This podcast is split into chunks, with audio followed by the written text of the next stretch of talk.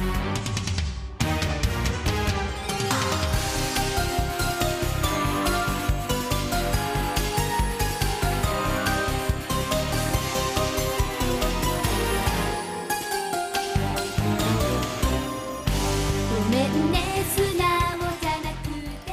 Welcome to the Sailor Noob podcast, where a superfan and a noob talk about the original Sailor Moon episode by episode. I'm your host, Mikan Hana, joined by my co host. I'm the co-host Caliban and the noob, and it smells like Teen Spirit. If I could smell anything. Yeah, we're a couple of magical people ready to moon cosmic power make up this episode if we can talk. Today we are talking about episode number 110 Uranisu Tachi no Shi, Tarusuman Shutsugen in Japanese. The death of Uranus and Neptune, the talismans appear, the English translation, and the English title, Destiny's Arrival. Yeah. It's a lot. Speaking of shotguns, um, uh, wow, we have confronted previously the spoilery nature of Yeah. Japanese titles, Mm-hmm. Uh, and we will test that today when we talk about this episode. Yes, An will. episode that, not to give a peek behind the curtain uh, or kimono. Uh, whatever your your fancy, uh, as my rating would be. I don't know this whole show. I, I vouch for nothing that is said on this show. we'll explain why in a little bit.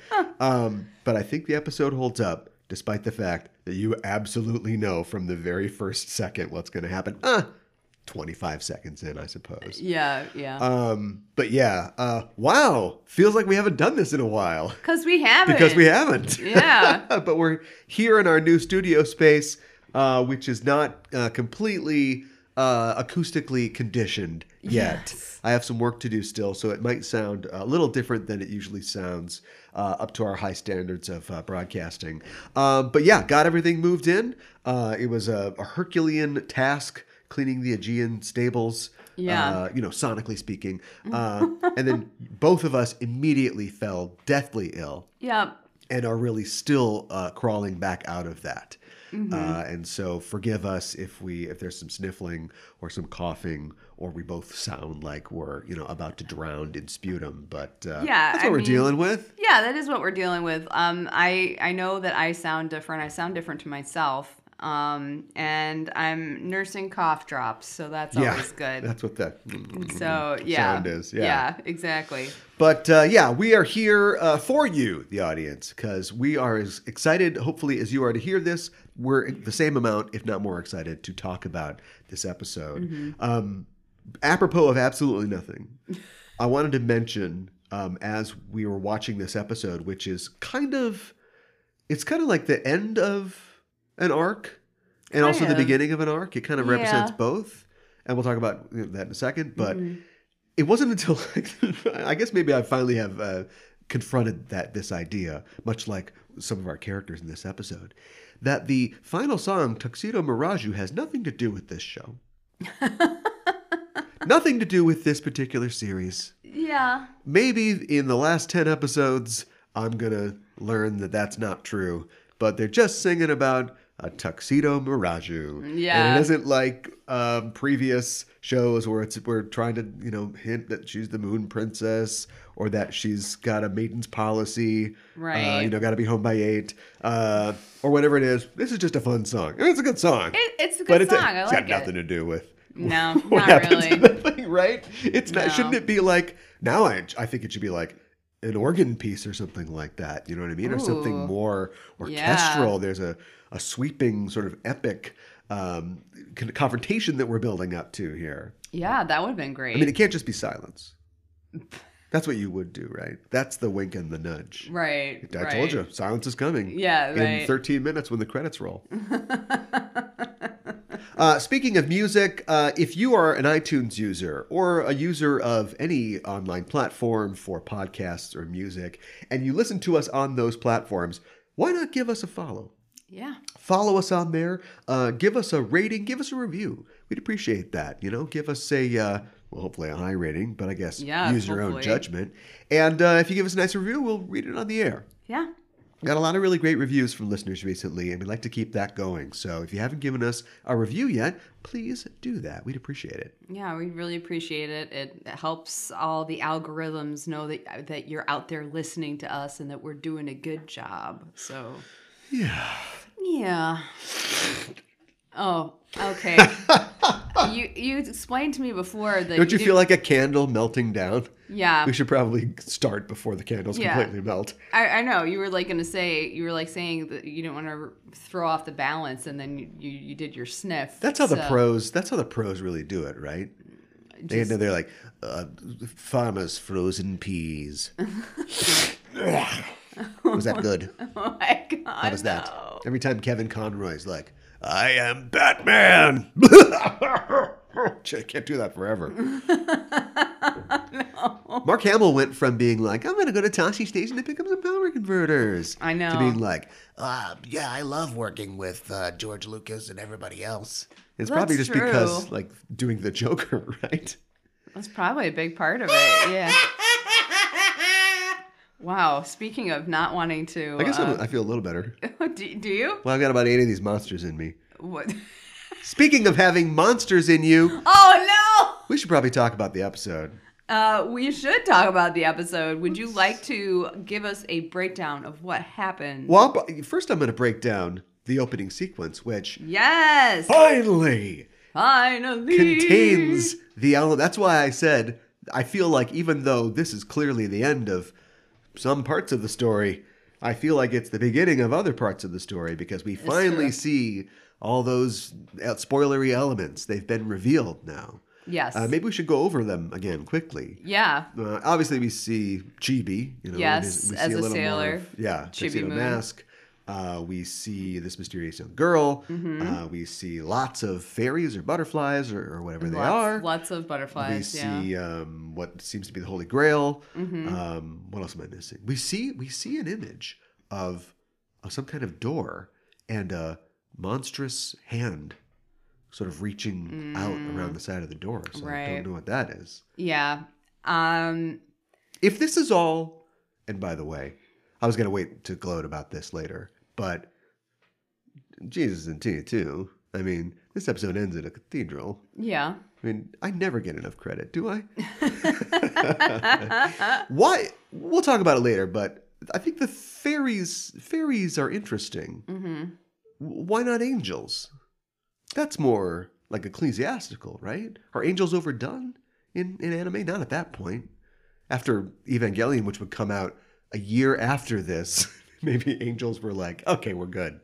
But like, I don't exactly understand where the fairy thing comes from. But I'm getting way ahead of myself. Let's just get into the, I to really the recap. feel like it's more like butterflies than than fairies. I- Butterflies, fairies. I've seen a lady.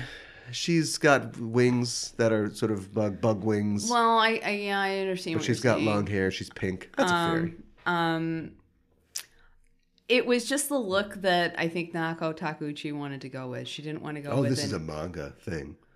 D D D D D D D dispatches from the manga. Yeah. By Mikan Hanga.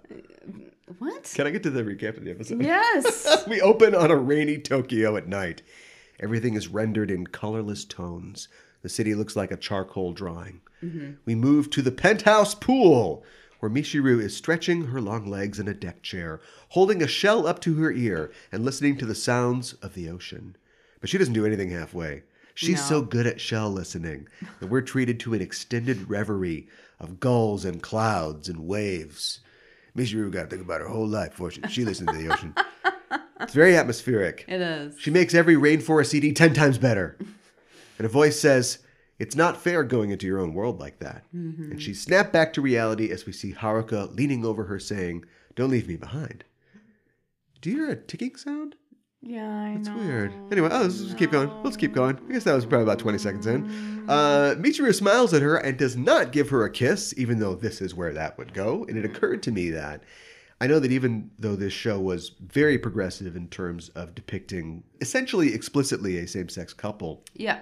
there wasn't any real physical intimacy between them. And I don't know if it's because of censorship, but it would have been another great contrast between them and the other girls. Um, because, like, a kiss is something monumental and life changing for a girl like Usagi because she's in junior high. But No, it would just be you're something natural for these two. It'd be like if Right. if well not maybe this is a little farther down the line, but like if Usagi's mom and dad kissed, they're you know doesn't like they don't think about it for the rest of the day. no, right. I don't know what Exactly. I don't know what a Coco Mama's got going on, what her game's like, but but we have to just kind of just suggest it in like a you know Ellen sitcom way, and it's a little frustrating. I understand what you're saying. Misha Michiru says, "I've been feeling it since I woke up," and Haruka says, "I have too. Today, a talisman will appear." Mm-hmm. The death of Uranus and Neptune. I know. Title card. We cut to the basement headquarters of Witches 5. Eudial is assembling some kind of ad hoc technological device. I had no idea parsing out what was going No. on. But she's got like a can of tomatoes and like a floppy disk with wires attached to it that she inserts into her computer. You see this a lot in anime of the era. I feel like in uh, Akira, somebody does this, like puts a floppy disk with wires or something attached to it. Nothing works like that. That's not how floppy disks work, but that's okay. It's a weird. Isn't it just a weird anime thing? It's like, oh man, I'm gonna put extra juice into this floppy disk. she flips a switch and says, This should allow me to pinpoint a heart that contains a talisman.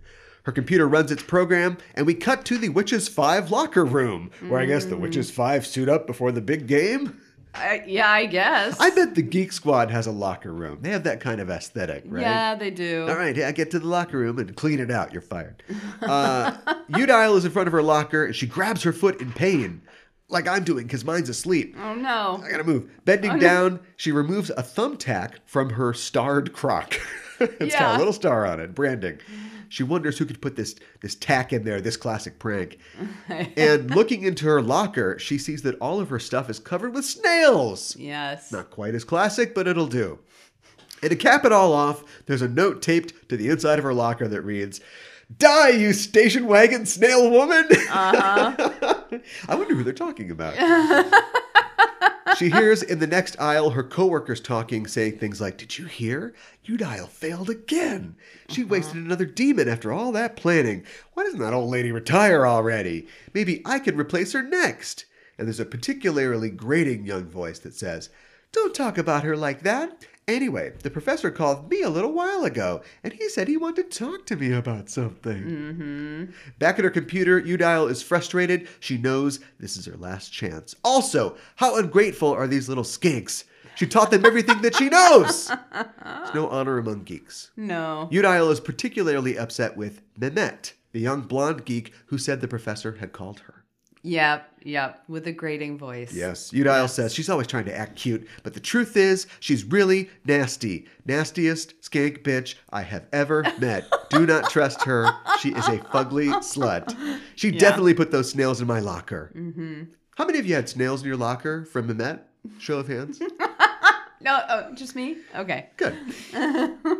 so she's here. She's working on a holiday, no less. I like that they point that out. I know. She's so she's got like a three day weekend to do this. She's working overtime to find this talisman. She says she'll get to be second in command if she does. Again, the org chart, I don't know, but this I- obviously will be good for her. And she'll make them all pay. they have to work on weekends. Uh, her computer beeps. It's found the talisman, and we see faces scroll by on her screen before finally landing on. We don't see. It cuts away. But Eudial looks blown away by who possesses this talisman Yes. because she doesn't read episode titles. No. exactly. Back at the- clearly somebody she recognizes. Yeah. Right. Oh, not you! What? Back at the penthouse, the phone rings as Haruka stares out the window. She lets the machine get it, and we hear. This is Haruka Tenno's residence, right? It's always been a pleasure running into you. This is Eudial! Ha ha ha! Now that I know your secret identities, it was easy finding out where you live. And you know what else? I know who has a talisman, and I'm gonna steal it! Victory is.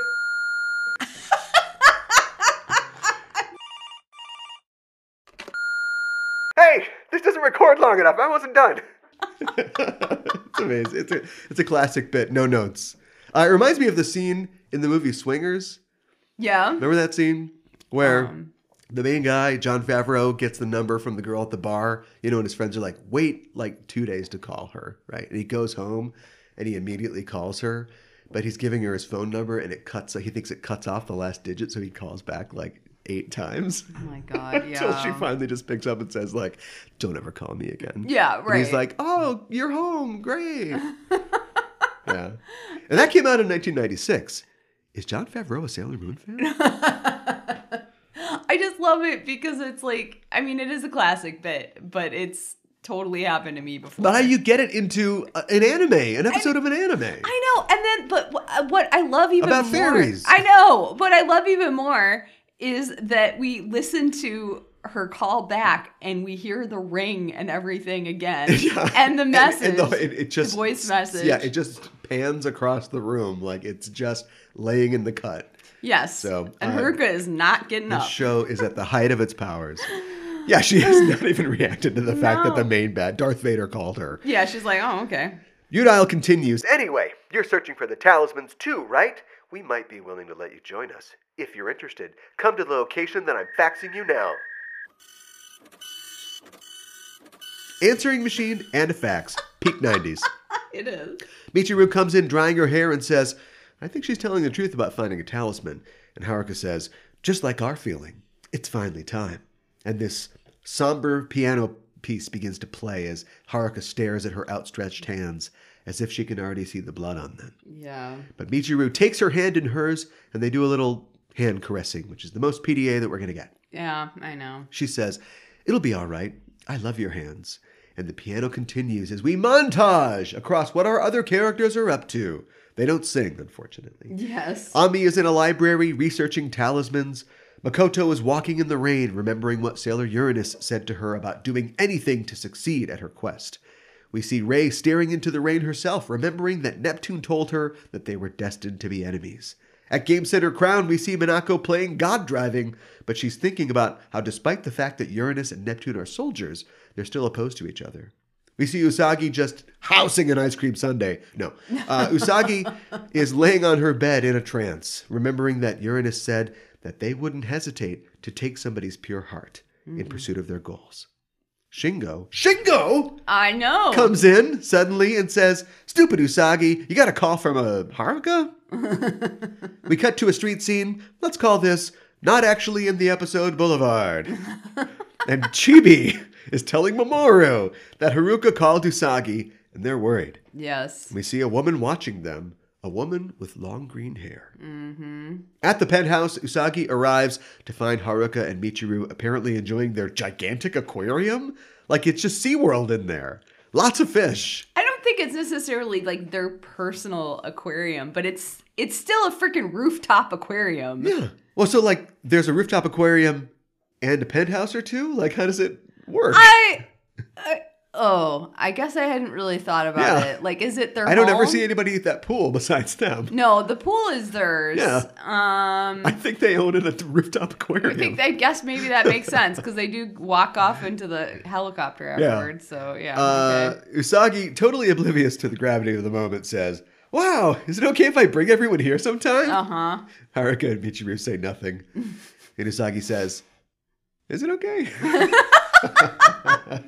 Haruka says, No, but really, vibe check. Haruka says, We don't ever want to see you again, Sailor Moon.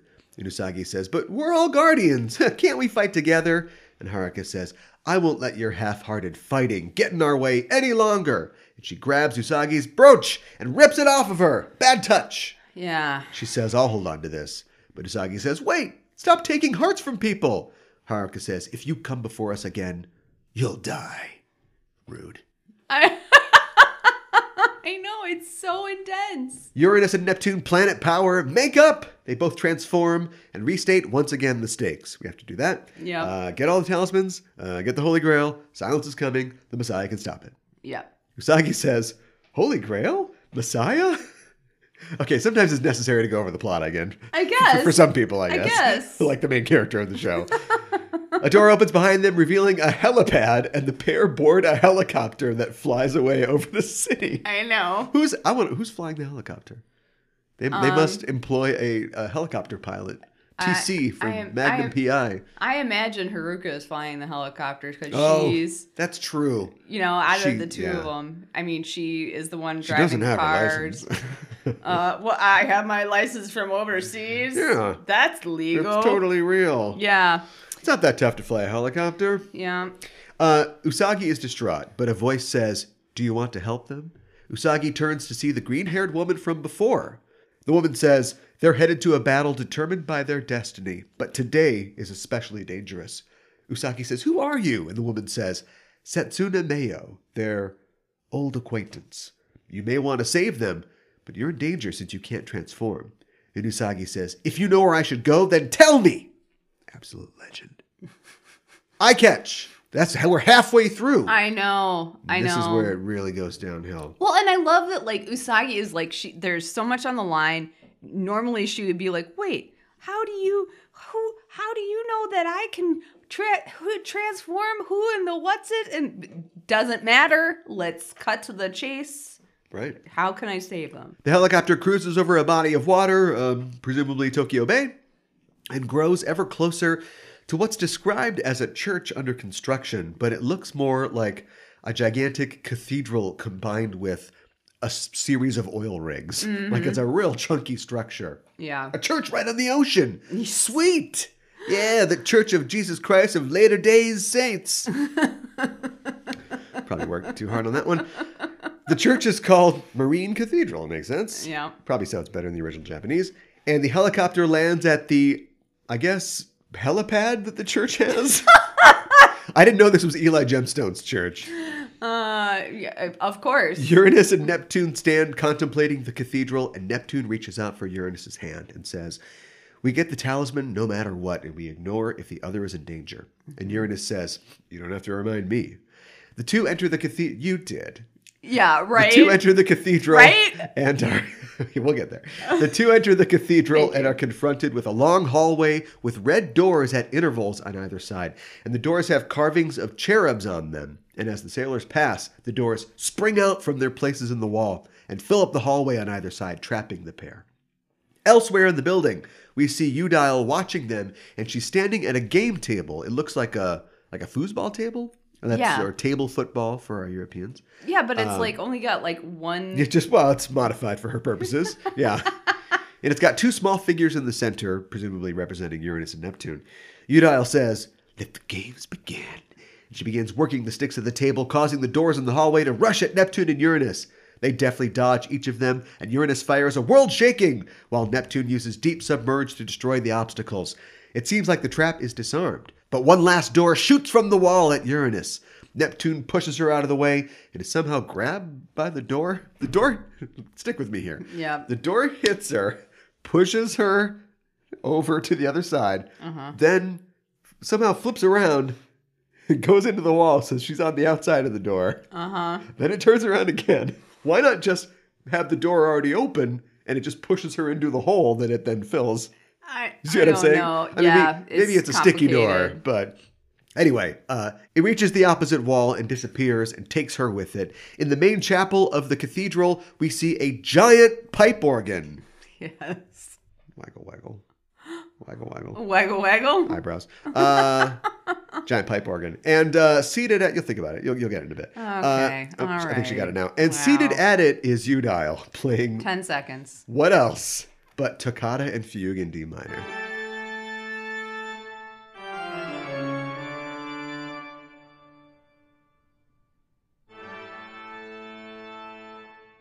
Every like first year, you know, organ student probably sits down. Yeah. Organ student. What is is that a band name or is that what is that? Is that an insult? Um. you guy's a real organ student.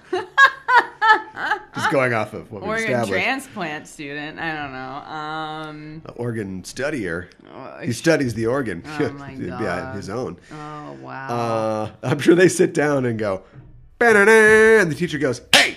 and points up to a sign. No toccata. no toccata denied. I thought this is the later days saints. Eudial laughs uproariously and says, Sailor Uranus, I've taken the talisman holder. You two never realized Neptune had the talisman. I'm going to extract it. If you want to watch, come to the chapel. Yeah. Uranus runs off to find them, unable to believe what she's been told. She cannot believe it. No, she cannot. She busts into the chapel to see Eudial at the organ and Neptune strung up on one of those red doors, and she's sort of lashed to it by organic looking tentacles. Mm-hmm. Uranus immediately sprints towards her over this long bridge in the center of the room. But red doors along the walls of the chapel spring open, and she is peppered by dozens of tiny arrows fired from the doors. Not a good D&D player. Check for traps. Plus, it's like the same. They are the same red. They weren't even blue doors. They were also red doors. It's the same sort of thing, right? Same doors. Yeah. She's like, oh, they can't get to me. Uh, they're across the gap. No, they're, they're going to shoot you. She collapses as Eudial continues to play, or maybe not, because Eudial pushes stop on the boombox next to her. It's another great bit. Classic. I don't know. I'm she's she's killing it. She's just yeah, she's, Yeah. she's moving up. Uh, you fool, she says as she walks towards Uranus's prostrate form. If anyone but me crosses this bridge, they will be punished by God. She's holding her heart gun as she says, "I haven't extracted her talisman." yet." Oh, she's uh, she's uh, blasphemous too. Why is that? She's oh, just ding, ding, ding. I'm number one with a bullet here. yeah. She's holding her heart gun as she says, I haven't extracted her talisman yet. I'm going to extract the other one first. And she points her gun at Uranus's heart as she says, Your heart that was unafraid to get your hands dirty to protect the world. Uranus scoffs at this and says, A talisman is contained within a pure heart. I can't have a talisman. Mm-hmm. And Eudial says, Up, up, up, up. You'll understand soon enough. Of course, you'll be dead when I pull this trigger. Just then, Neptune tears herself away from the door that she's stuck to, and she runs to interfere, but she is bombarded by a hail of arrows. However, she does not fall. She strains to pick herself up, and she continues towards Uranus, and she is showered over and over by Yeah. projectiles. She collapses to the floor as Haruka screams out to her. Mm-hmm. But still, she rises to her feet and continues down the bridge. The guns can only sputter, their ammo exhausted. With her last ounce of strength, Michiru throws herself onto Eudial, but the witch turns and fires her gun, removing Neptune's heart crystal. Yeah. Haruka is in total disbelief, and over and over Michiru's face flashes through her mind as Michiru's heart crystal transforms into a hand mirror emblazoned with her symbol, her Her Neptune, Neptune symbol. symbol, Yep. planetary symbol. Mm-hmm. Michiru's body lies still at Eudial's feet, but Eudial turns to Uranus, saying, I'll take your talisman next! Haruka seems like she's still processing that she and Michiru had the talismans this whole time. It's always in the last place you look. I know. She looks to the sky. She sees the stained glass butterfly at the top of the cathedral's dome and says, Oh, Messiah, is this the punishment that you have given us? So is this the Messiah's? We'll do it later. Okay. Yeah. Suddenly, a light shines through the stained glass window, and a voice cries out, Be not afraid. No, it doesn't. It says, Stop right there. Haruka turns to look, and the light is illuminating a fairy looking figure. This, uh, fairy Lisa Frank Jesus. Gisa Frank. Gisa Frank. We've got it. Haruka is like, I, I, I, I, I, the Messiah? nope, it's just Usagi Tsukino, 14, bit of a crybaby. That's about it. Yeah. Usagi charges through the open doors of the cathedral and runs into Eudial, making her drop her gun. Eudial stumbles towards the edge of the bridge and is like, whoa, whoa, teetering on the edge. Finally, she leaps forward and grabs the block of a crane, which releases, sending it and her plunging on a line into the depths of the unfinished cathedral. Yes. Usagi tries to awaken Michiru. She tries to get the talisman to become her heart crystal again, but Haruka tells her to stop. Haruka says, That's not fair, Michiru, going into your own world like that. No, no. She throws Usagi her brooch back and picks up Eudial's heart gun. I don't know if it's brooch or brooch anymore. I've lost my mind. Usagi understands what she has planned and grabs the gun, trying to wrestle it away from her, but Haruka yells for her to stop. She says, There's another talisman inside me. But Usagi says, You can save the world without the talismans. And Haruka says, What? And Usagi says, I'll save it. Haruka's face softens and she says, When you say it, I feel like you could do it. Earlier, I thought you looked like the Messiah. And then she boop, shoves Usagi away I know. and says, Sailor Moon, make sure you find the other talisman. She puts the gun to her chest and fires.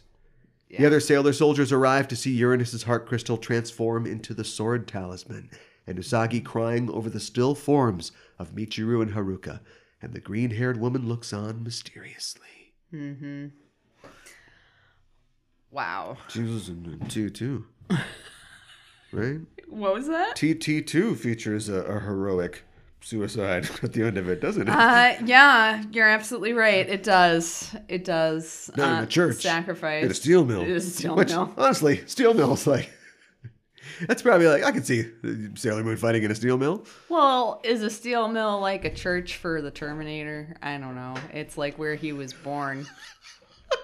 right?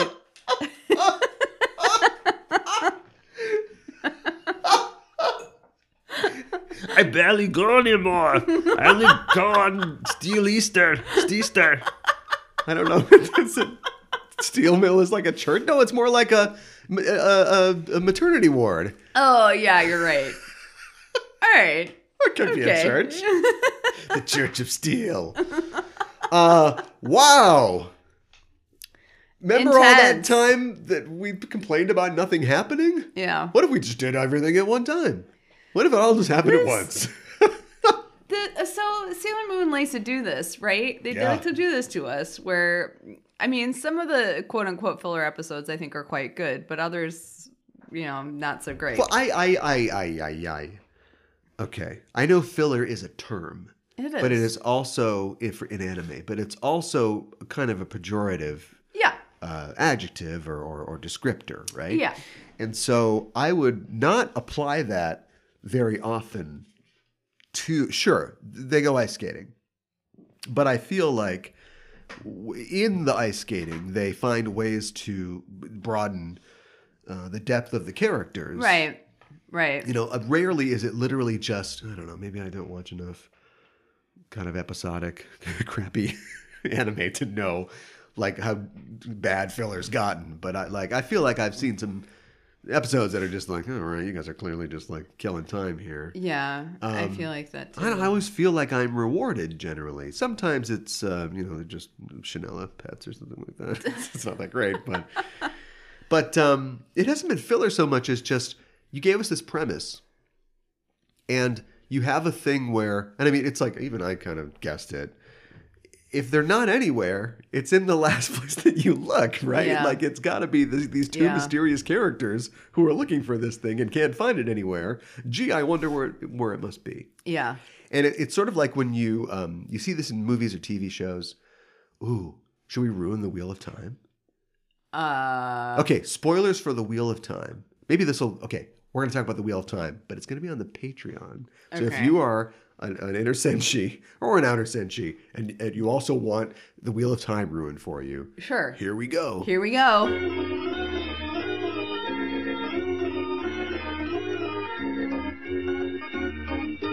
But even like with um the talismans in in this, it's different than in the manga. Oh, is it different in a way that? Why don't you wait till the end of S to tell me how it's different in the manga? Okay. I feel like something bad's going to happen if you tell me more. But okay, so so great. I don't think so, but Same, well, whatever. Uh, so same situation.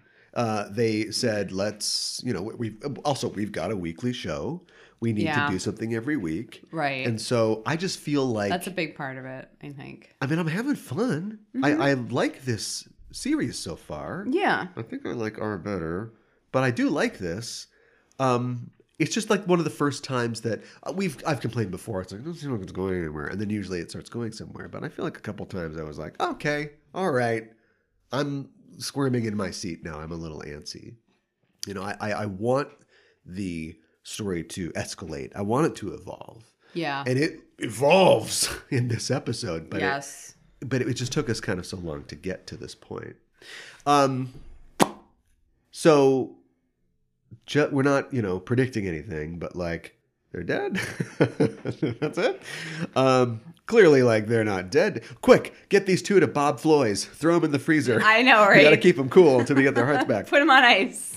Um, but uh, yeah, like, uh, all right, well, um, I really like these characters. I hope they do come back. It would be a shame if, if that was it for them. Um, I liked all that talk about the I can't say anything, so No, no, and you shouldn't, and I Yeah. appreciate that. But um, I, the, the the conflation of Usagi with the Messiah is interesting and Okay. uh, confusing. Is this another thing where Usagi's just like every every every season there's some new thing that we learn about, and also Usagi is that thing?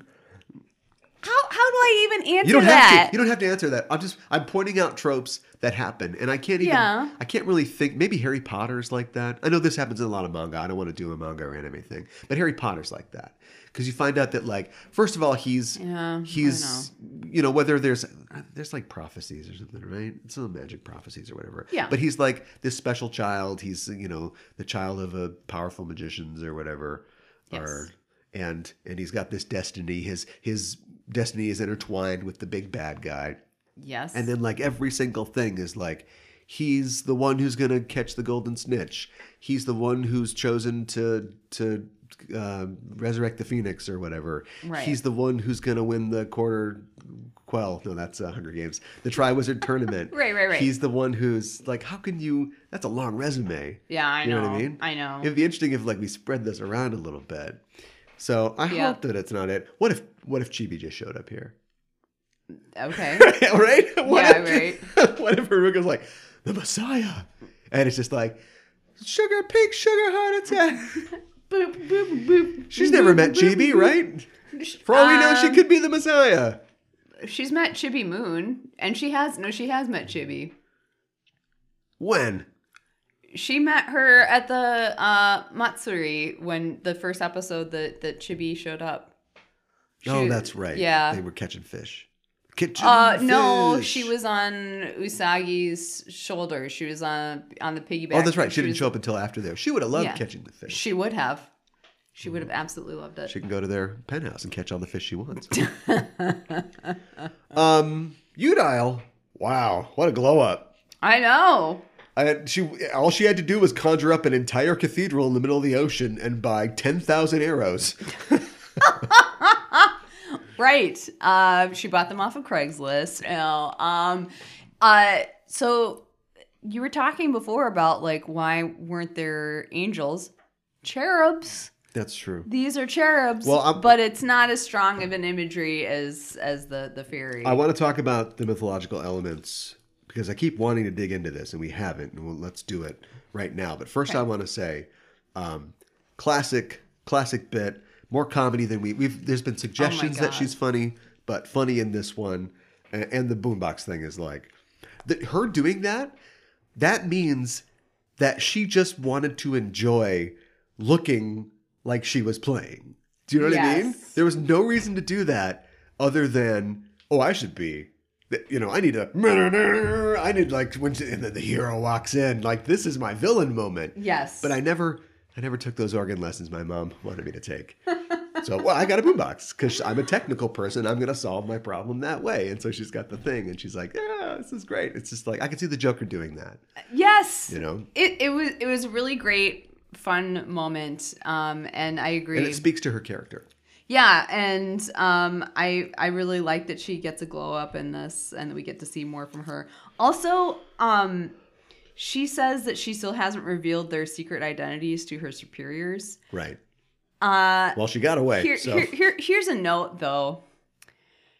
All the bad guys who find out their secret identities should immediately tell their superiors. yeah. If the show has taught us anything, Right, but you know, I, I like that there is a subtle um, critique of like corporate culture in the Witches Five that's organization true. too, Yeah, because they, all the bad guys have a boss, and the boss is like, "Why haven't you done this yet? It's been 13 episodes," and so that's a thing that like is always sticks around. But I like now that like you can see it. Okay.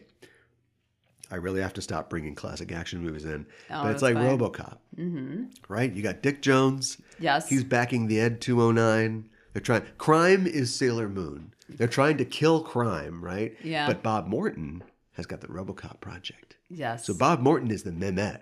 He's waiting for Dick Jones to mess up, the old Yes, man, so he can come in, right? And so they are competing with each other. And then like Eudial is like, all right, I'm gonna pull an all nighter here. You know, I got. I'm gonna show these whippersnappers how how it's done, so I can get a promotion. Yes. And so my boss won't yell at me, right, and I can you know put her back down in her place. Yes. So I like that kind of thing. Whereas like our good guys just hug each other all the time and eat um, lemon sorbet. Like the bad guys are all at each other's throats, which Mm-hmm. Yeah. you get a lot in Pretty Guardian Sailor Moon, the live action show. Mm. Yeah, you It's- do. That's all it is. It's just the bad guys just bitching at each other. I like it. I like that though. I like the Dark Kingdom in that a lot. I like how um, competitive they are with each other. Yeah. it's pretty great. Let's talk mythology. Yes, Let's do this. Come on, let's do Yeah, it. let's do it. So we're talking the Holy Grail. Mm-hmm.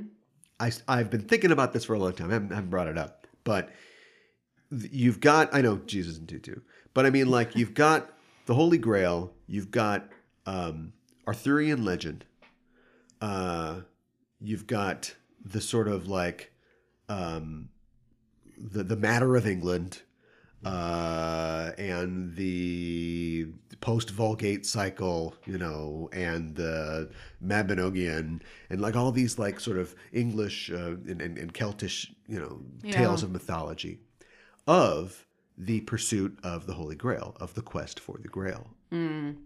And in the Grail, uh, in the Grail quest, you know, the original sort of guy that gets the Grail or the guy that pursues the Grail was Percival, and in later versions of the myth, it was Galahad, the most pure of the knights. Galahad, the Most pure. Galahad could do anything. He was the best. He was, you know, the, the, the greatest. Okay. Um, he was the best at everything, Oh, he was the like chosen one. juggling fruit with his violin.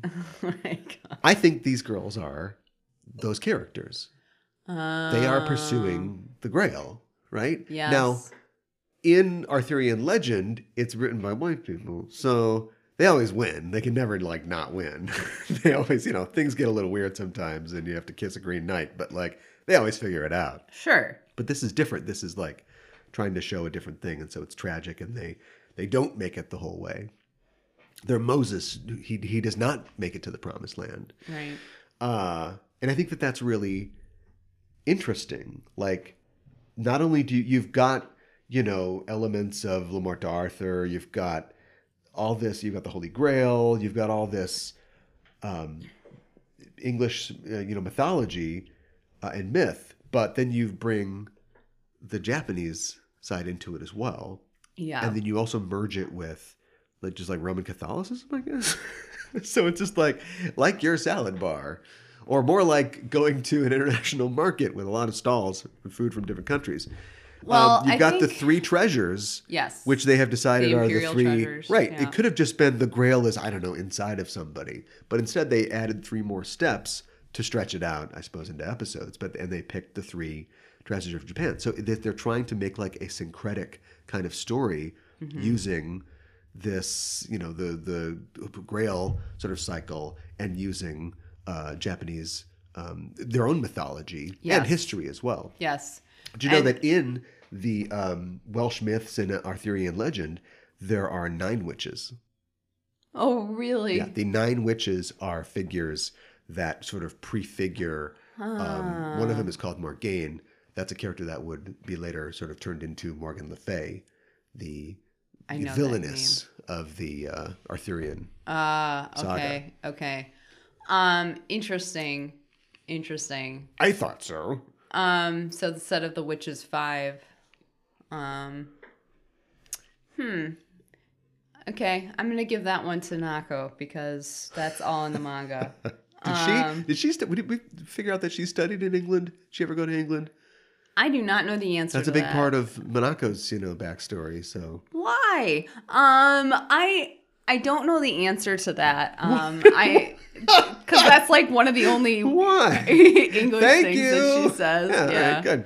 Um, I I don't know. Um, I I haven't seen anything that specified that specifically. Um, I do know that like her parents ran a jewelry store like Naru's parents, yeah. and that her parents' names are the same as Usagi's parents' names. Her brother is named Shingo. Um, so I mean, she put some of herself in there for sure. Yeah. Um. I mean, she was in. She was a pharmacist, wasn't she? y- Well, yeah, she was. Celebrity pharmacist. Well, she really wanted to be a mangaka, and her dad was like, "You need to have something to fall back on," not knowing. That, Oh my God, this is the same. I love this. Eh, This is a rich people thing, right? Um, I just did a, a podcast about. Um, well, that was also about Sherlock Holmes, And we are talking about Arthur Conan Doyle and the fact that he went to school and got his doctor's license. He was oh a Oh my practicing God. doctor, but he's like, what I really want to do is write stories for a newspaper. Yeah, It's like, right. okay, I guess rich people can do that. Yeah, right. I mean, and not knowing that his daughter was going to be one of the most successful mangaka like in Japan and also marry a very successful mangaka. Yeah, So yeah. They're going to be just fine. So I just like you know, it's interesting. We've got the cathedral, we've got a holy grail. Now I'm wondering who this beast is.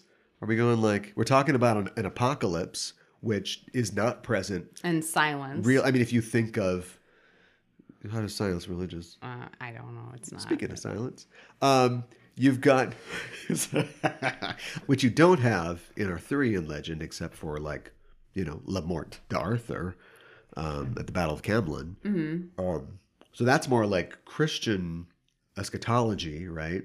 Okay. Like the Book of Revelation, which has a beast, which might have a green hand coming out of a door. The Is it the beast of the apocalypse? That's what I'm asking. Yeah. And who's the Antichrist in this situation? Dr. G? I maybe we haven't met them yet. There's a bridge in the cathedral, and Eudial says, Oh, you cannot cross this bridge. There it is! The Bridge of Death! Oh, right. It's Monty Python and the Holy Grail.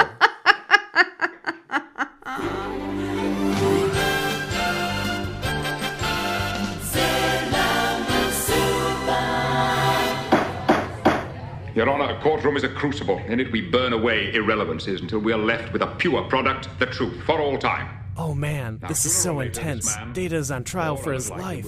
I know. This episode, The Measure of a Man, is based on the Supreme Court's Dred Scott decision of 1857. And every week on Backtracking, we take a look at the real world events that inspired classic Star Trek episodes. Sorry. Who are you? We're the hosts of Backtracking. I'm Caliban. You will both be taken to the brig and from there to the nearest starbase, where you will answer charges for what you have done. And I'm Gooey Fame. This is not a game! This is life and death! You can follow us on Twitter. Backtracking is available wherever you listen to podcasts. You go f yourself.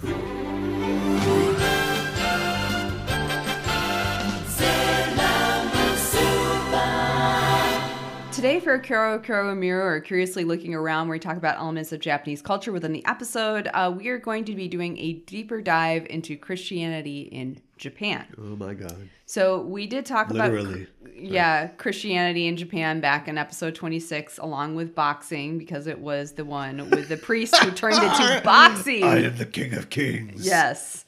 Uh, but it wasn't super Oh my in God. depth. Oh my God. What? The Messiah. Boxy comes down. I am the King of Kings. You would just It's be so I gotta make it happen somehow. I know. Sorry, go ahead.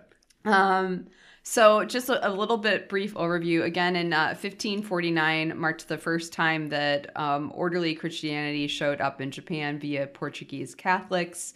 Uh, Christianity became really popular with a lot of uh, daimyo or warlords during the Sengoku or Warring States period, which was 1467 to um, 1615. Francis Xavier was the first Christian missionary uh, in Japan, and he was born into. You sure it's not X Avier?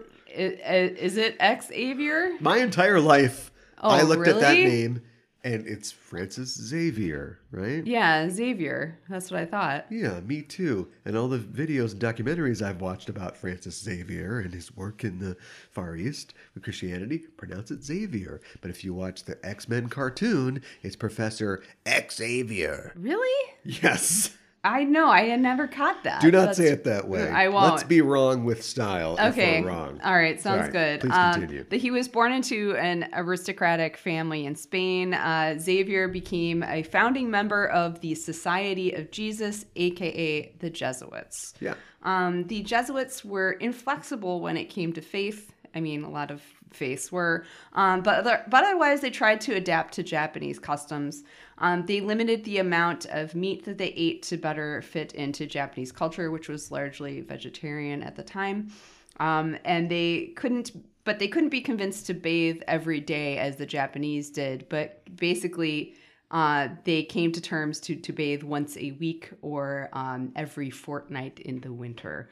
Um, um, You take what you can get. yeah.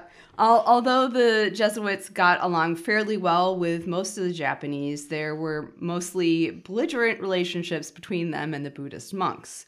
Uh, the Jesuits frequently charged the Buddhist monks of being idle and sodomites.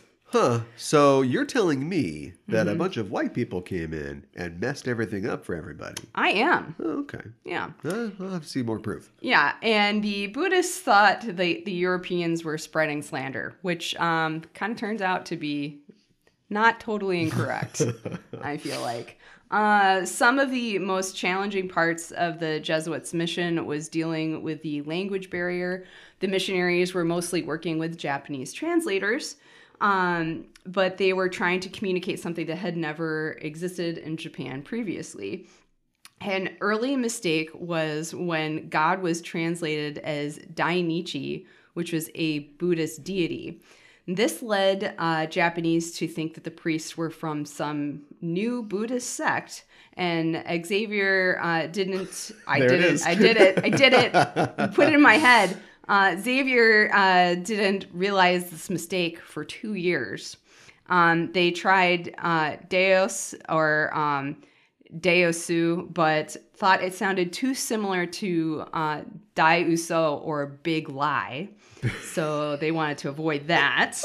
This is, I mean, this just shows you the trials and tribulations of tra- learning how to translate And things. religious people aren't known for their sense of irony, so they're like, we keep going. Yeah, exactly. uh, they they settled on Tenshu or Lord of Heaven, and the missionaries found that many translations carried Buddhist implications, so they began to use the Latin or Portuguese word for um, new ideas. Um, for example, they used the, the term uh, Bateren for the Portuguese padre to refer to themselves so they wouldn't be confused with uh, Buddhist priests. Okay.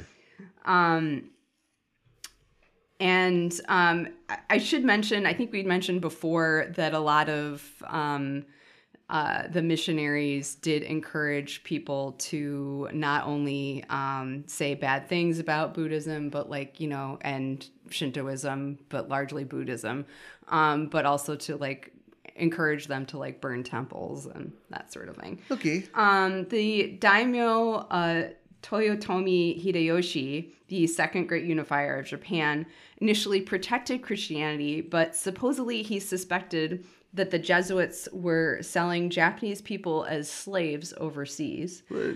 I don't know what proof he had of this, but um, and it's also suspected that Hideyoshi believed that the true mission of the Christian missionaries was to convert the Japanese population to Christianity, overthrow the government, and turn it into a colony. I think this guy's onto something. Um, Well, at least I they'd get him to bathe a little more. Yeah. Or less. but I mean, here, I mean, I guess I understand where he's coming from with why he thought this, because once um, somebody converted to Christianity, they would be given a Christian name. Um, Um, you know, and uh, I think that a lot of times uh, Christianity, not you know, maybe it was just a faith thing, but a lot of the times it was it's a lot to take in for a country that has been completely isolated from all other countries for a long time. well, they haven't they haven't been yet at this point. Well, they had previously. No white people really knew well, that's him. true. They Yeah. didn't really know about them. You're right about that. Absolutely. Yeah. In uh, 1637, Christians in Japan rebelled against uh, Amakusa and Shimabara over violent treatment towards Christians by the daimyo Matsukura Katsuie, resulting in Ieyasu's ban on Christianity. This was the largest rebellion in the history of Japan and convinced the shogunate that Christianity was a threat to them, causing them to isolate Japan from the outside world for almost 250 years. So that was one of the biggest factors to them closing the country. Yeah, we still haven't watched that movie Silence. I was going to mention that. Maybe we watch it and we uh, talk about it on the Patreon. Yeah. Um, It's funny because, uh, and I'll make this short and you can continue, but um, it's made by Martin Scorsese, who is a huge Roman Catholic. Uh-huh. So I'm a little, look, what happened to those people sucked, but I'm a little worried that it's going to be a little too you know, on the side of the Jesuits. Yeah. You know what I mean? Because you're pointing out here that they, you know, they came in with not good intentions necessarily. I mean, obviously they wanted to spread their faith, but Right. the Jesuits were like Catholics on steroids, right? Mhm. And so they come in with their own plans, and who knows who said what and who did what. Right. But then, you know, we got people on crosses all of a sudden. So that yeah, obviously that's the we don't want that. That's no, bad. no, no, that's bad. But I, I have a feeling it's like, oh, let's watch Adam Driver cry, and I hope that all the Japanese characters have the same depth that Andrew Garfield gets. Well, they should Kind of think that that's not going to happen, though. because um, that is actually based on the uh, 1966 Japanese novel written by um, uh, Shusaku Endo. Um, so it's um, about talking about the local Christian communities. Um, so I hope that the there are other Japanese characters in that that are um, have more depth. Well, tune into the Patreon to find out. Yes. When we have Um, time to watch a three and a half hour movie. yeah, A double double feature with Batman. there you go. Uh, the remaining Christians had been forced to publicly renounce their faith. Uh, many continued practicing Christianity in secret, in modern times becoming known as hidden Christians or Christians. or uh, Kakure Christian. Um, and these secret believers would often conceal Christian iconography in closed shrines, lanterns, or in inconspicuous parts of buildings. For example, Himeji Castle has a Christian cross on one of its 17th century roof tiles in place of a mon. Do we? Do you know what a mon is? Let us know. It's a it's an emblem um, used to decorate or identify an individual or fam or a family, or more recently an institution or business entity. And it's it's like like it's it can, it can be like a, a family crest. Yeah. It can be sort of something like that, indicating that. And this indicated that one of its occupants was a secret Christian. Um, they worshipped in secret rooms and private homes. And as time went on, depictions of Mary modeled on the Buddhist deity Kannon, goddess of mercy, became common and were known as as uh, Maria Kannon. Um, and also Jesus statues that were made to look like Jizo. Um, Jizo are like the little stone uh, statues that you see that, that kind of um, they kind of represent like children and so, Yeah. that sort of thing. Yeah. Um, so basically, they were they were taking um, religious kind of images that would have been known in Japan and kind of but making it their own. So Yeah. it was unidentifiable. Sure. Uh, the prayers were adapted to sound like Buddhist chant, yet retained many untranslated words from Latin, Portuguese, and Spanish. Uh, the Bible and other parts of the liturgy were passed down orally because printed works would be confiscated by authorities. Because of the official expulsion of the Catholic clergy in the 17th century, Kakure Christian community relied on lay leaders to lead the services. Um, the Japanese government wanted to root out all remaining Christians in Japan. Uh, so in 1635, the government started to require that everyone register at a local Buddhist temple, which in 1666 became an annual obligation.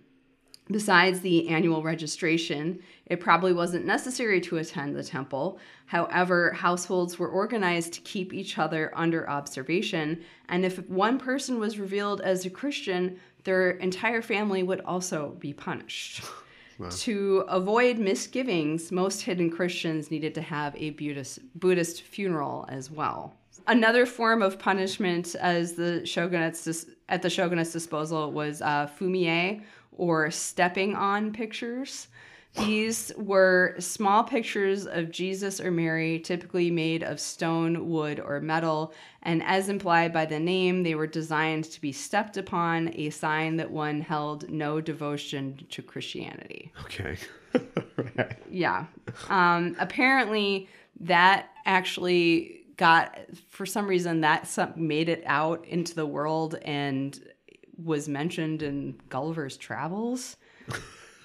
like Japan was like the one place that was like a real place that they went and visited. Oh, right, that. because he's going to all these like crazy, fantastical make believe lands, and then you know Japan. yeah, There's Brobdignagia, and there's the Right. Lilliputian, and Japan. and, and Japan, where you know they they stepped Also on- Florida. Yeah, right. Yeah.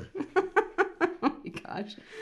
Uh, and um, in 1873, religious freedom was reestablished during the Meiji Restoration, and as a result, Christians came out of hiding. Uh, the Kakure Christian uh, became known as Mukashi Christian or ancient Christians and emerged not only from traditional Christian areas in Kyushu, um, which is, I should mention, that's where the first Jesuits landed. So that's where a large Christian population was Yeah. before they were um, forced to leave, uh, but also from other rural areas of Japan. The majority of Kakure Christian uh, rejoined the Catholic Church after renouncing unorthodox uh, syn- syncretic uh, practices. Some Kakure Christian did not rejoin the Catholic Church and became known as uh, Hanare Christian or separated Christians. Hanare Christian are now primarily found in Ura, um, Urakami and on the Goto Islands. Huh. Um, so they're like, I mean, there's you can just live in Tokyo and be like, yeah, I'm gonna go to church. Well, so I there were um, some people. So because of they had to basically practice in secret for like 200 years. So this is Um, kind of like Japanese Amish people, kind of. In fact, that they are, but just I say that by dint of like the fact that they are a separate community. Yeah. that is there there because they are concentrated in a place, and they nominally are of the same religion, but have their own kind of practices. And Exactly. kind of ethnically distinct. Exactly, and and, I think a lot of them felt like it was being dis uh, it was being disrespectful or they were not honoring their ancestors. So you got to give it to Xavier. Yeah. that uh, people really bit down on this. Some people. Some people did. just like stuck. Some people really bit down on Like a lot it. of people are like, okay. Yeah. But a lot of people are like, no, this is this is my mm, jam. This is really great. And I'm going to hide this under my Jizo statue. Yeah, right. nobody or or this Jesus statue I'm gonna let shine. is Jesus. Yeah. yeah, hey, yeah, Jesus and Jizo. yeah. Maybe they did that on purpose. The two great tastes that that taste, great, together. Yeah, Taste Jesus. yeah. That's weird. Or do you? Because the Communion. Yeah. Good one. Good. Good. Hey. You are 100% pig, and that was a good one. Oh, I'm not done yet. Oh, no. Um, no. Then and- Martin Scorsese arrived. No, stop. Um, in the small remote town of Shingo, Japan. Shingo. Yeah, Shingo, in Aomori Prefecture and the northern part of Honshu, lies a historic site referred to as the quote tomb of Christ. Supposedly, Jesus didn't die on a cross for Christian sins, but in Japan. Right. Uh, few people seem to believe in the legend at face value, especially as many of the details come from the controversial Takenouchi documents, which are believed to be, by most scholars, to be a hoax. Uh, these, Yeah. Oh. Yeah.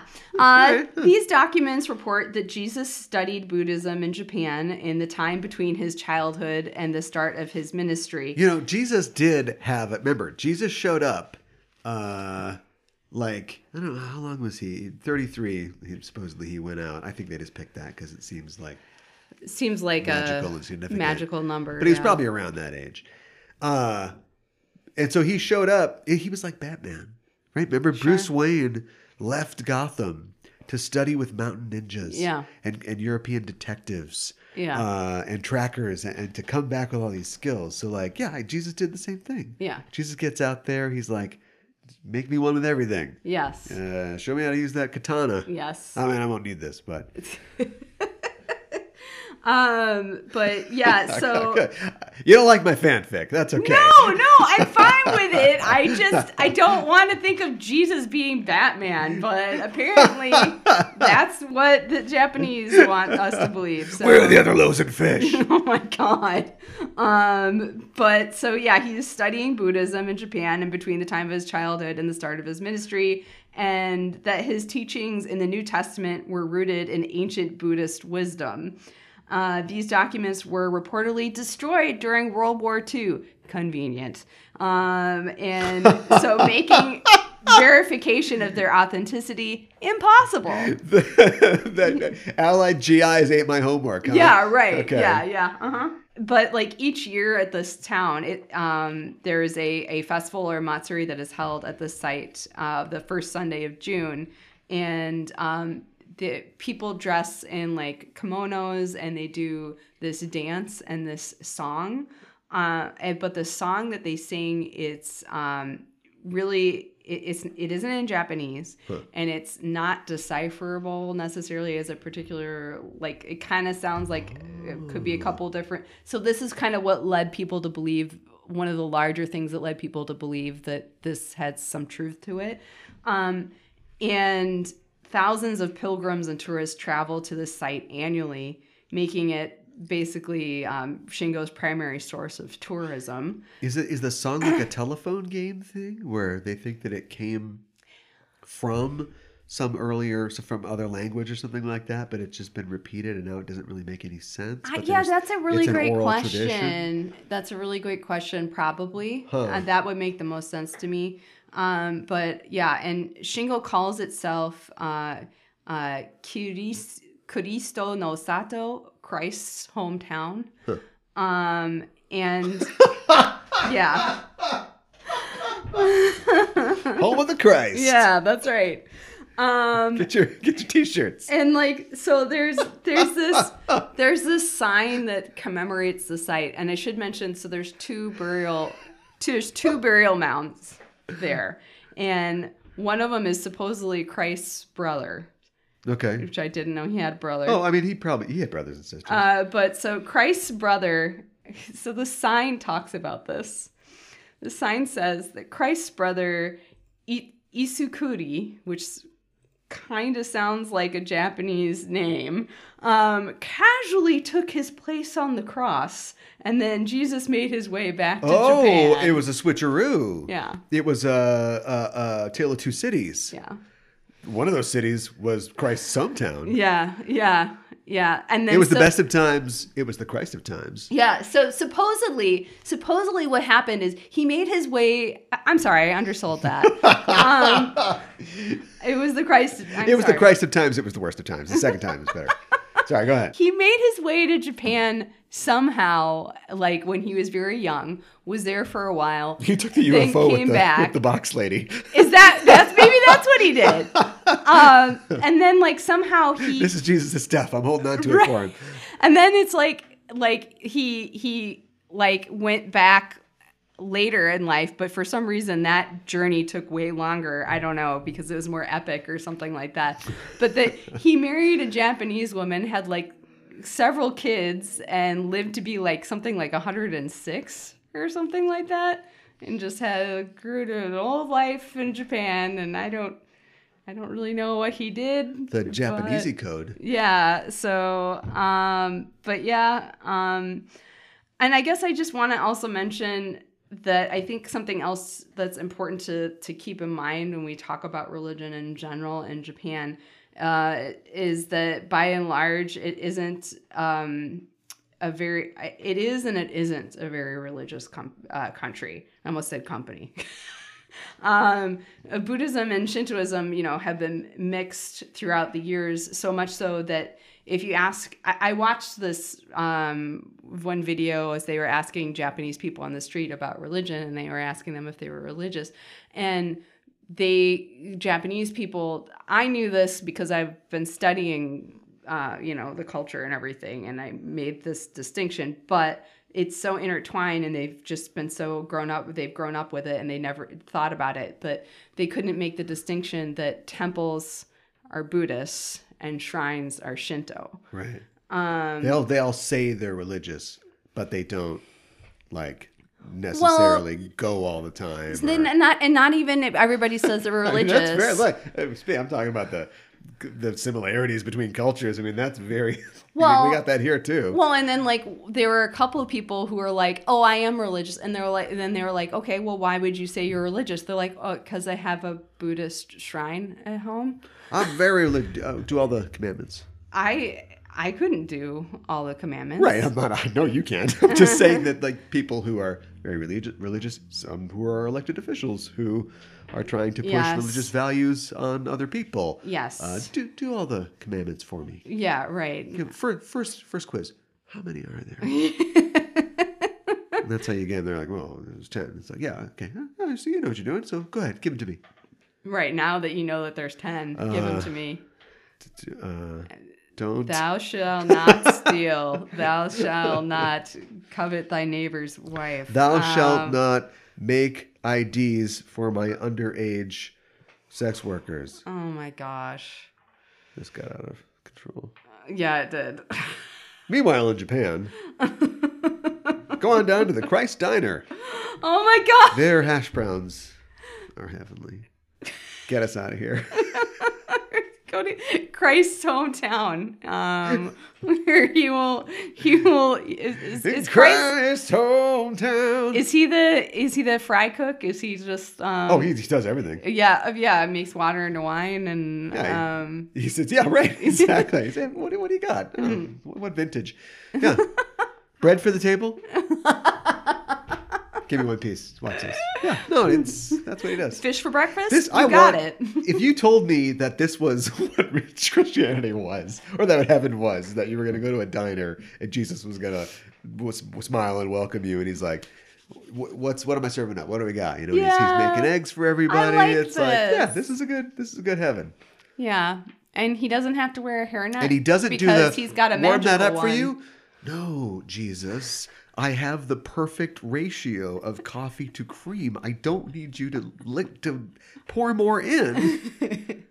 He would know. Yes. Not to ask. Right. Because he knows that you've got the. I think the level correct. never goes down. I think I you're think right. you take a sip of coffee and there's just more coffee there. I think you're right. Yeah.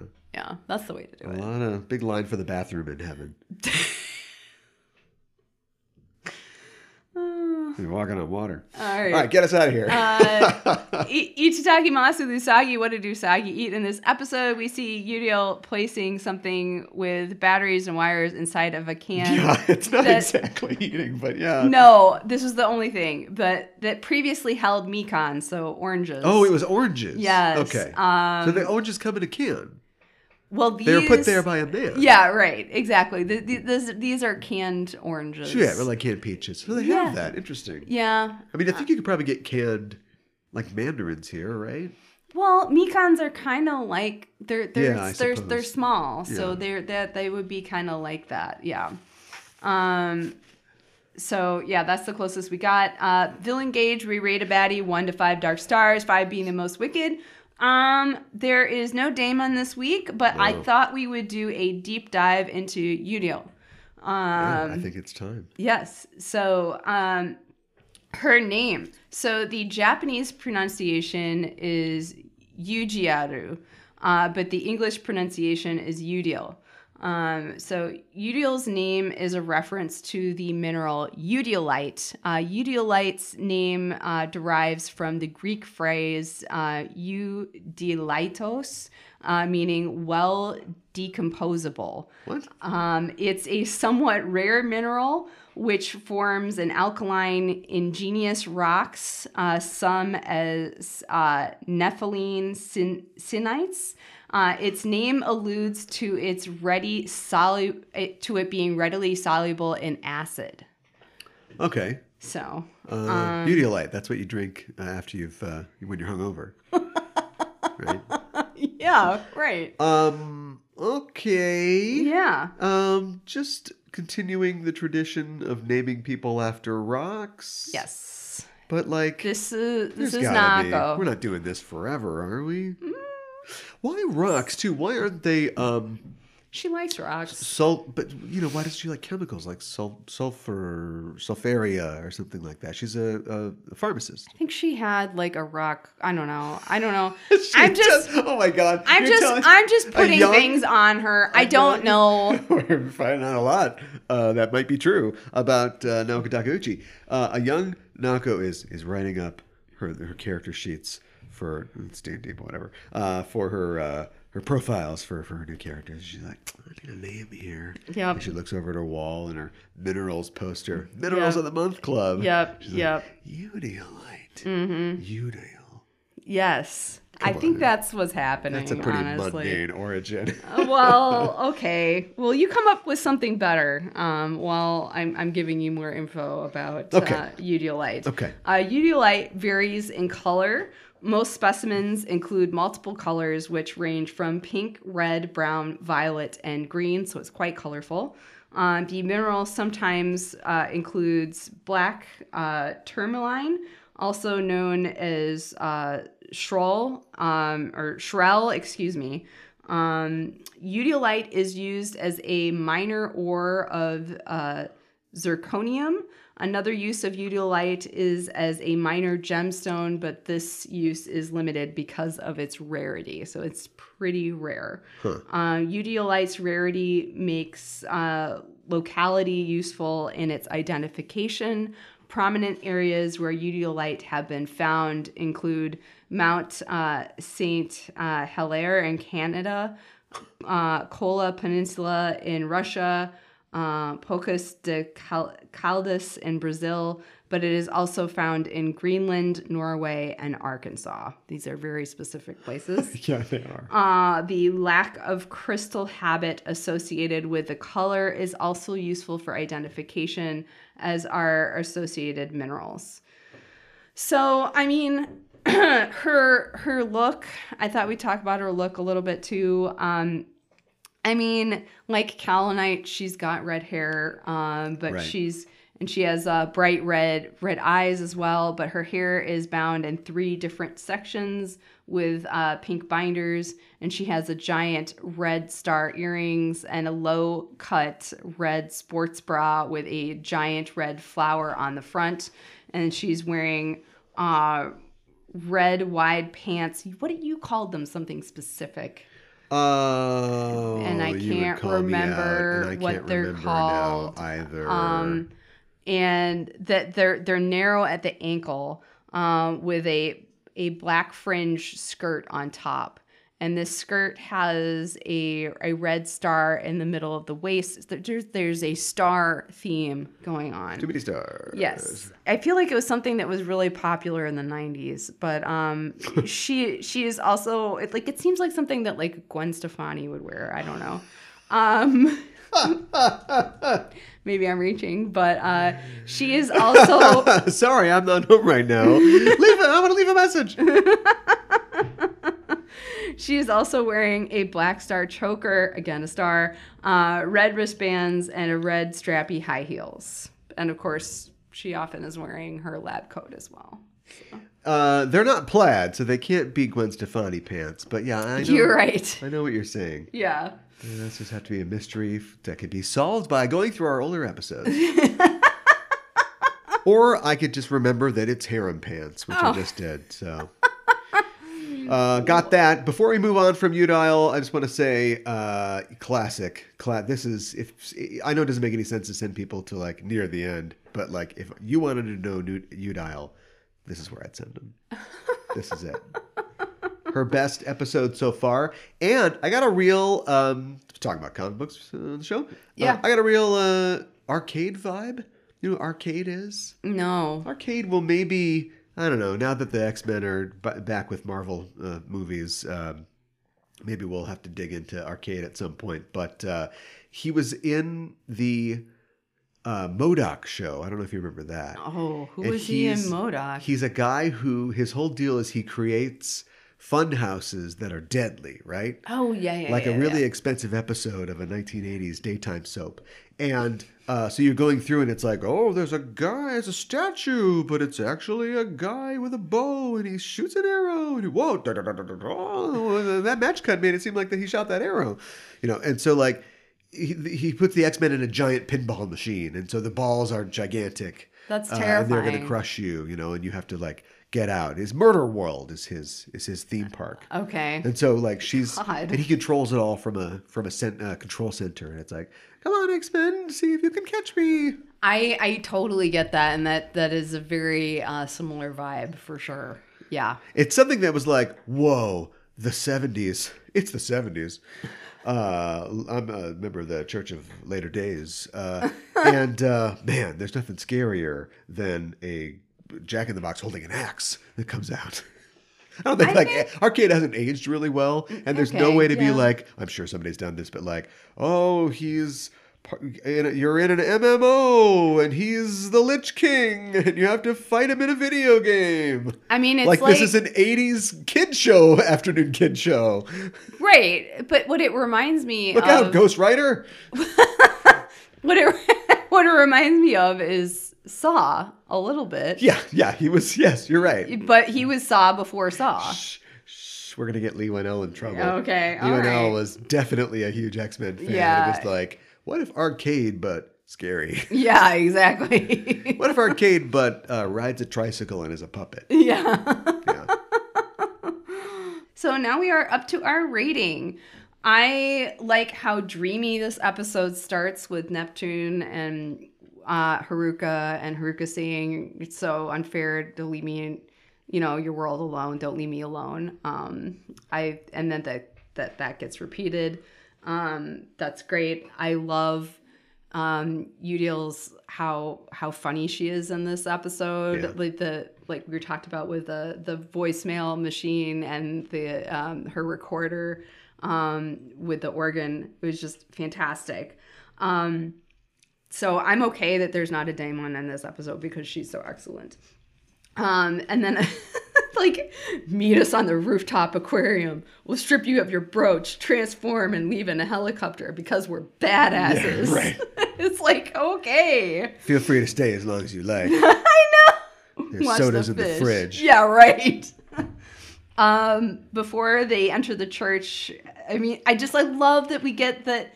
Like, okay, remember, we're we're we're not helping each other out. We're not doing that, and it's just completely forgotten. And it just, it just, it's heartbreaking. Just literally seconds later, because they're freaking out because they love each other, and I, it's it's heartbreaking. Um, and you just feel how much they they love and want to protect each other. But it's also heartbreaking when Usagi is trying to see if the talisman Pure Heart will go back inside Michiru. Yeah. She is trying, she's freaking out so much. She's trying so hard. I just I, I really feel so bad for Usagi. Don't forget the tourniquet.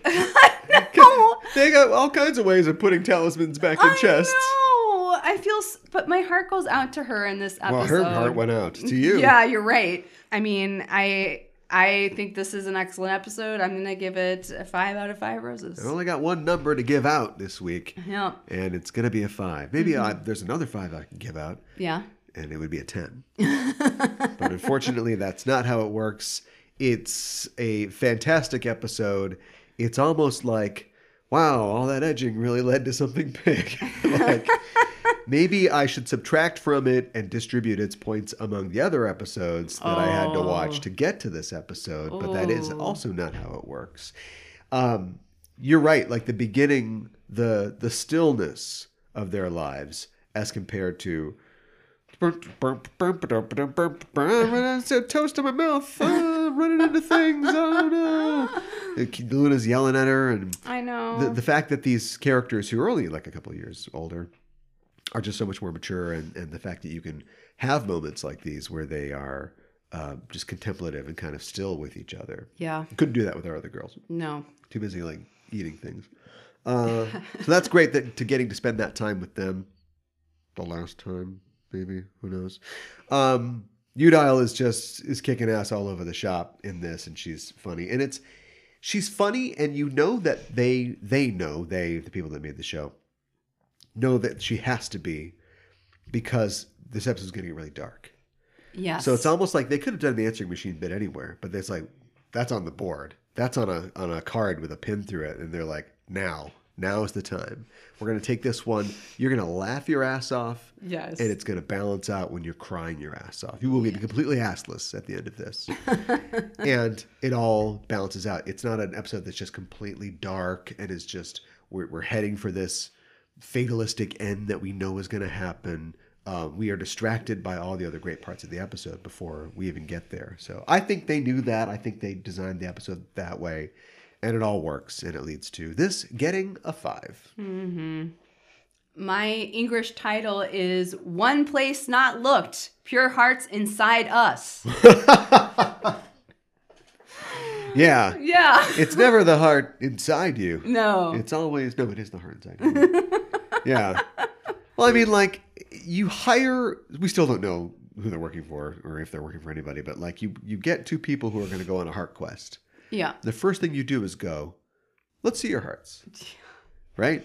Well, is So there you- any way to? So you you yeah, you right. you you take. may- Let's say you have your own device, and you go, uh, "Come here." One on the left, you pull their heart out. The other one's like, "What the hell, man?" You go, Right. "This is a heart crystal." You'll notice it's not turning into a mirror, so you don't send them out like with the thing inside of them. Yeah. So, yeah. That's my God. I have some criticisms for this organization, but um, my me title, uh, you know, is kind of uh, darkly referencing uh, Kurt Cobain before. uh, a lot yeah. of lot of '90s in this episode, so let's stick with that. Also on the music tip, which seems to be my entire theme for this season, we'll go with another Nirvana, "Something in the Bay." Oh no.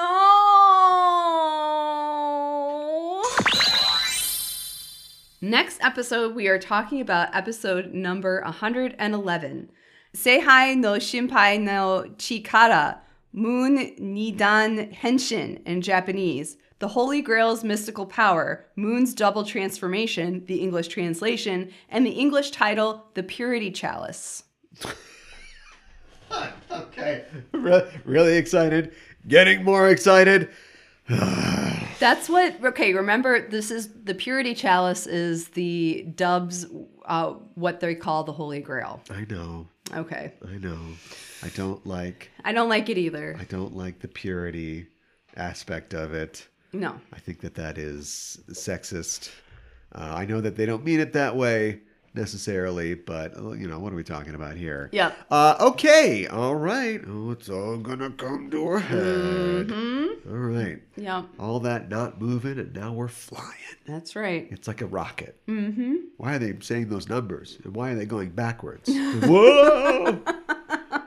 it's kind of uh, what it's like. Don't go backwards, go forwards, and join us on Patreon at patreon.com forward slash Sailor Moon, where we've got entirely different podcasts. How is that possible? I don't Yeah. how- I don't know how they do it. And we do have other podcasts. Currently, uh, we are just wrapping up another round of talking about Pretty Guardian Sailor Moon, Mm-hmm. which is the live action 2000s Japanese show, which, speaking of things coming to a head, Yeah. that show's amping up. Yeah, it is. And so we talked about that uh, for a couple weeks, but we're now switching back over and talking about animes on Animetification, a show where we talk watch the first uh, episode of a randomly selected anime series and uh, talk about if it's a, a good first episode. And if we would continue watching the show after that. Uh, coming up on the show, Actually, I don't really know when this comes out compared to that, but I'll talk about what we're going to talk about next. In real time, uh, we're talking about Burn the Witch. Yeah.